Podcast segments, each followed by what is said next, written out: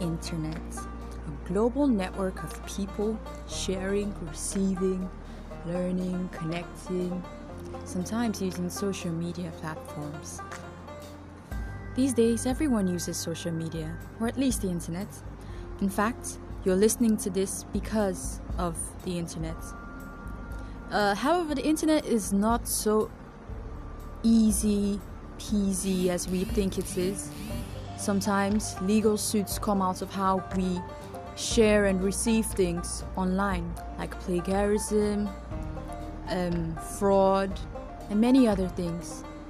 Join us on Technology Meets Law and learn how to share and stay safe while maintaining optimal use of the internet.